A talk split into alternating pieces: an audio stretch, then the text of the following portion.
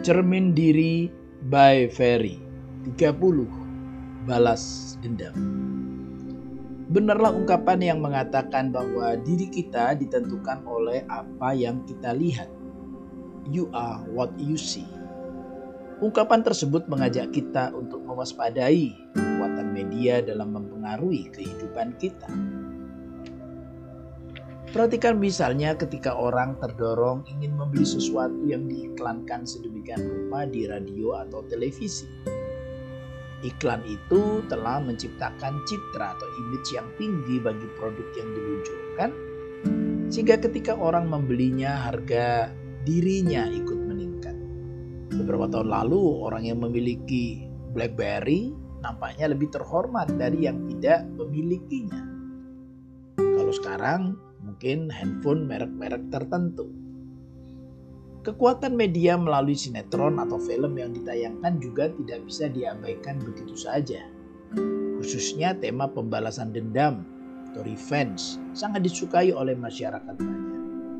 Kalau seseorang disakiti maka ia harus membalas dengan menyakiti juga, bahkan lebih parah lagi. Konsep balas dendam dengan prinsip mata ganti mata, gigi ganti gigi telah merasuk di tengah-tengah masyarakat kita. Sekalipun kita telah hidup di zaman modern, tetapi praktek balas dendam sepertinya masih terdapat di suku-suku terabaikan juga, ya masih dilakukan. Berita tentang pelajar yang tawuran terus terdengar. Berita tentang warga dua kampung yang bentrok juga masih sering disiarkan. Seharusnya tidak demikian. Kebencian dan balas dendam tidak pernah menyelesaikan masalah, tetapi malah memperkeruh masalah. Sebaliknya, kasih dan pengampunan akan memulihkan hubungan yang retak dan rusak. Ketika kita disakiti, mari kita memberkati. Ketika kita diejek, mari kita tetap berbesar hati. Di zaman lampau, hidup seorang raja Daud namanya. Semasa muda ia telah dibenci tanpa sebab oleh raja pendahulunya yang bernama Saul ia dibenci karena hanya Raja Saul. Hanya karena Raja Saul iri hati kepadanya. Hidup Daud terus menerus seperti telur di ujung tanduk. Tetapi Tuhan melindunginya. Tiba saatnya Daud dipilih menjadi raja menggantikan Raja Saul. Daud tidak membalas dendam terhadap keturunan Raja Saul, bahkan dia berbuat baik kepada salah satu cucu Raja Saul yang bernama Mephiboset.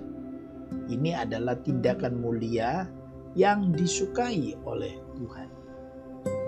Kisah lainnya adalah tentang seorang istri yang dihanati oleh suaminya.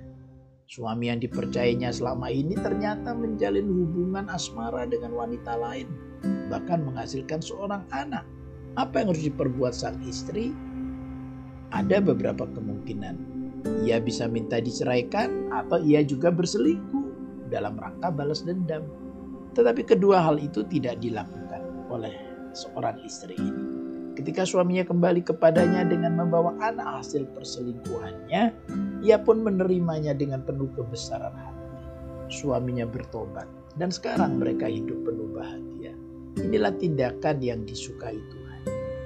Bagaimana dengan Anda?